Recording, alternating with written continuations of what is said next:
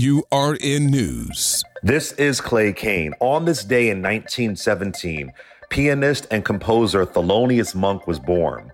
Born in Rocky Mount, North Carolina, Monk would go on to become a pivotal figure in the world of jazz, known for his innovative approach to music. Thelonious Monk's distinctive compositions, marked by their intricate melodies and unconventional harmonies, remain beloved classics in the jazz canon. Songs like Round Midnight and Blue Monk have become standards, and his unorthodox piano style continues to influence generations of musicians. Monk's legacy as an innovator and trailblazer in jazz endures, reminding us of the power of creativity and individuality in the world of music. Thelonious Monk passed away in 1982, but his contributions to music continue to inspire and captivate audiences to this day. Follow me on social media at Clay Kane. This is Clay Kane for AURN News.